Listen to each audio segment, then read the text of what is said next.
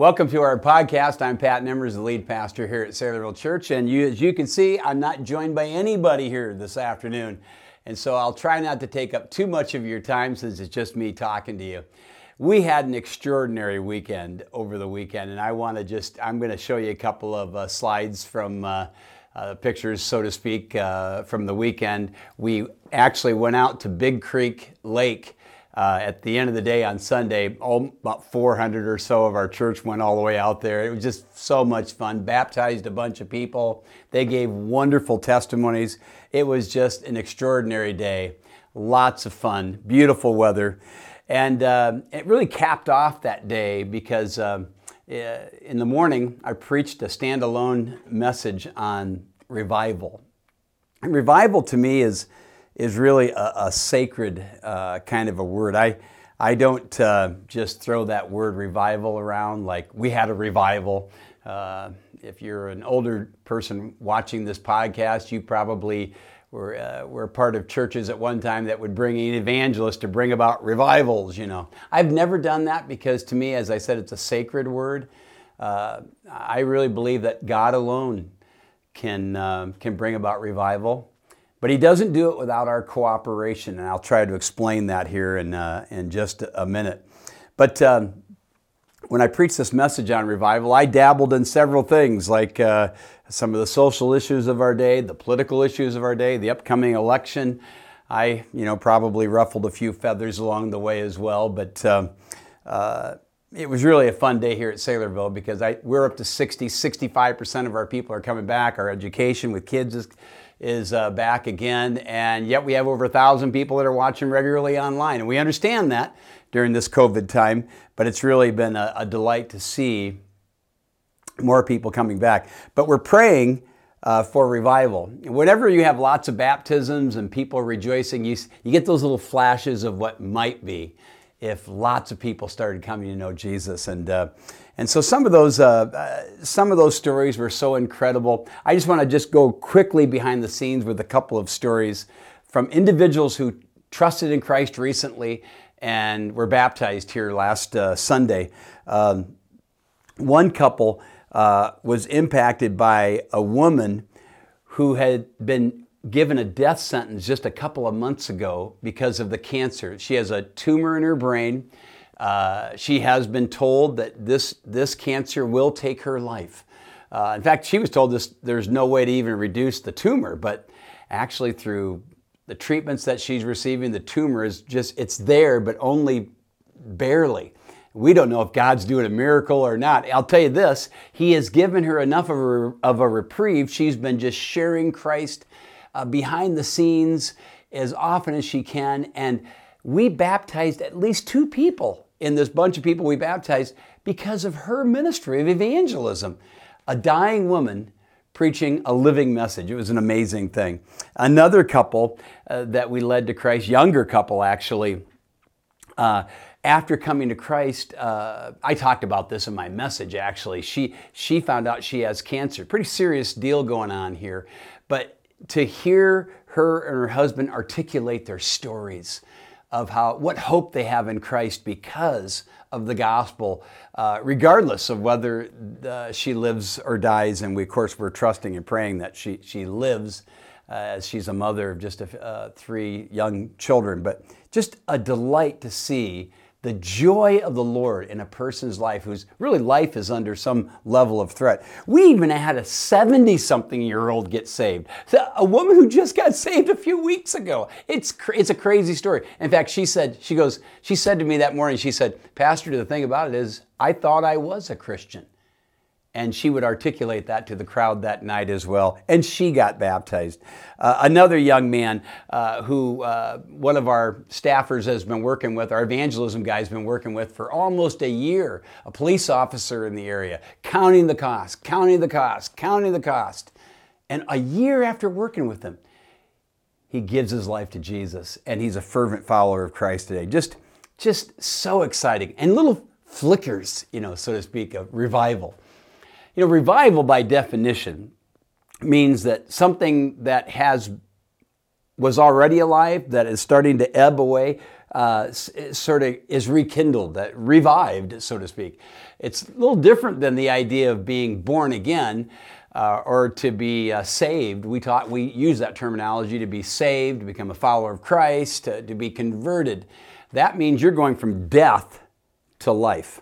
But revival occurs with people who already know the Lord, but they get right with God. Uh, and when revival occurs, uh, one of the things that spill over from a revival in the past, as we look at history, is that other people start to get saved. We've seen little, again, it's a sacred word, but we've seen little revivals here at Saylorville Church over the years, and, and really not many. We've always seen people come to Christ. We've always seen growth. We've been planting churches, but a giant spillover, community impacting, county impacting, state impacting, Midwest impacting, country impacting revival. We haven't seen one of those. Folks, we haven't seen one of those in over 150 years. In fact, the last genuine revival to occur in the United States of America occurred in 1857. So you do the math. That's a long time ago. And, um, and, and, I'd, and really, the country was ripe and I mean literally, literally ripe. I'm using the word literally, ripe, stinking ripe, so to speak, uh, for revival. Uh, ironically, uh, 1857, if you know your history, that's right in the middle of the greatest racial issue in the history of our country uh, slavery, which, of course, the Emancipation Proclamation would occur with Lincoln just a few years later. Uh, but that was all going on. The country was in terrible straits. Uh, these, uh, these great colleges like Harvard and Princeton, which were founded on Christian, Christian principles, Harvard, they, they couldn't even find, uh, a few years earlier, they couldn't even find one converted person in all of Harvard. Uh, and in Princeton, you could only find like one or two. the Supreme Court Justice, many years earlier, John Marshall, wrote that uh, he, he wrote that the church was, quote, too far gone ever to be revived. now, that we're talking 200 years ago now. So if you think our country is so bad it cannot be revived, you just got to go back a couple hundred years, 180 years or whatever. It was, it's pretty much, relatively speaking, like it is today. And we're ripe for revival. So I'm praying for that. I trust you are too. This revival that occurred in 1857 is something we're telling, telling again, and retelling. There was a businessman, his name was Jeremiah Lanphier.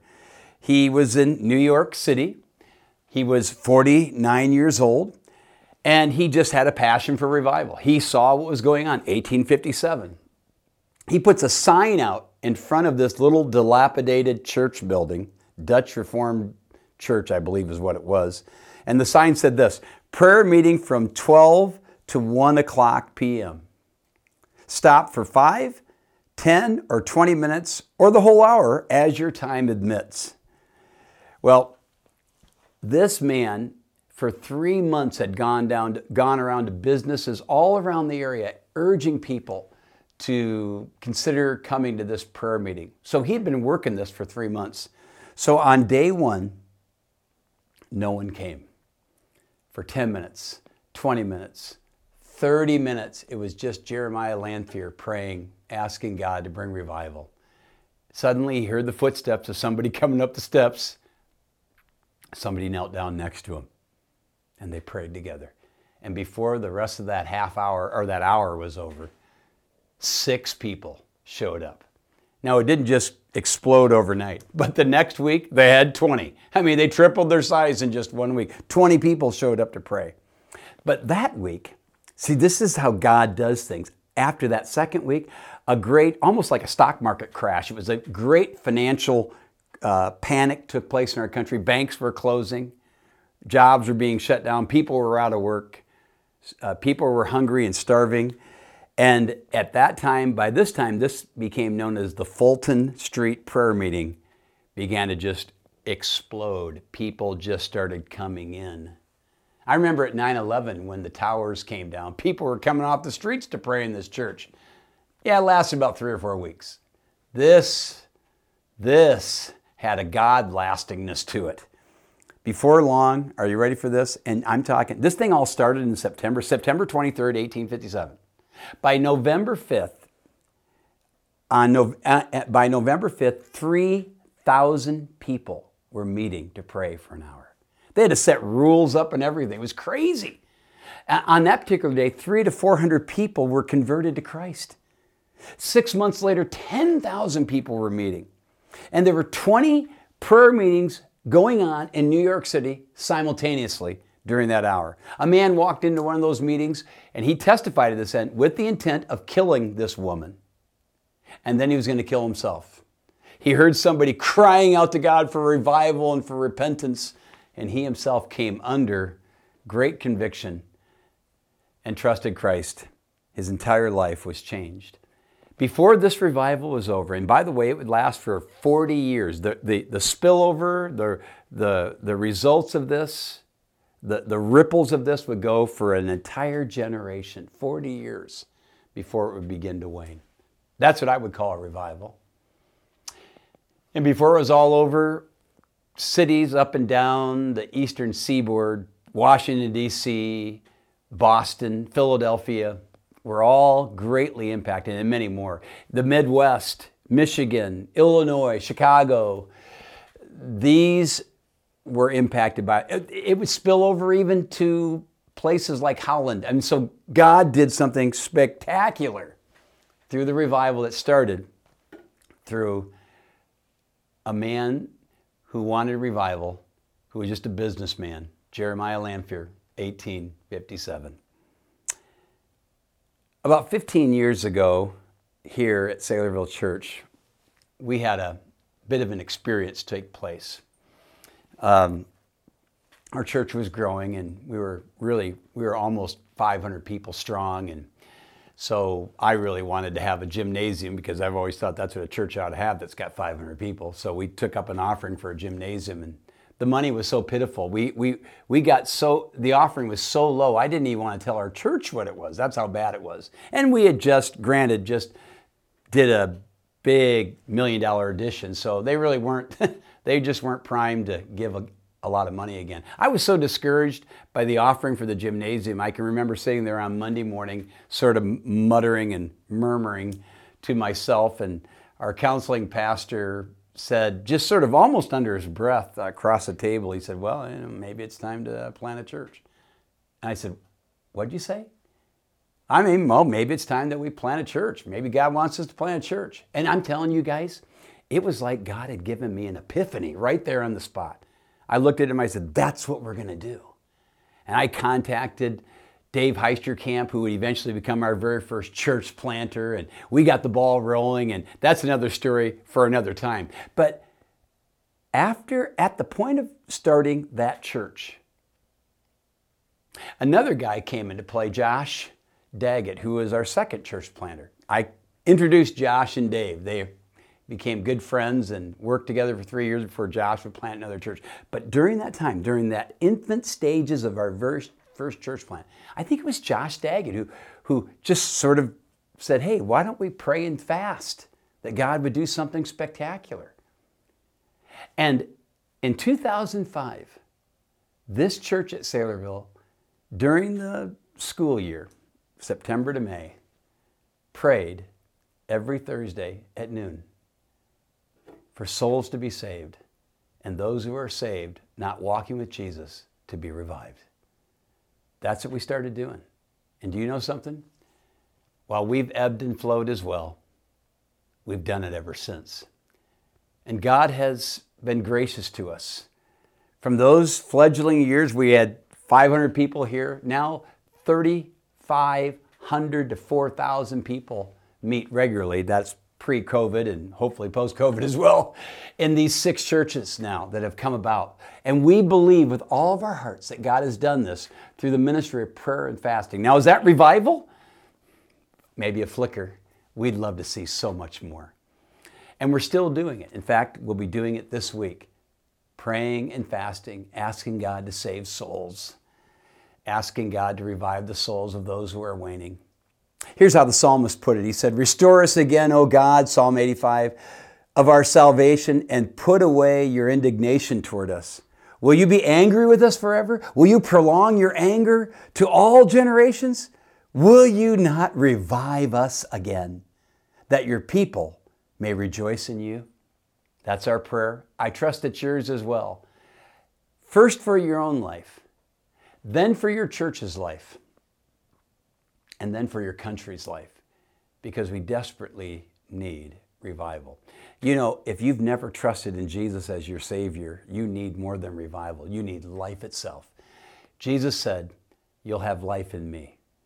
I am the resurrection and the life. He who believes in me, though he may die, yet shall he live. And he who lives and believes in me will never die. Do you believe that? Jesus asked that question. Do you believe that? If you do, you can have eternal life. And if you do, may God grant you, your church, and this country revival.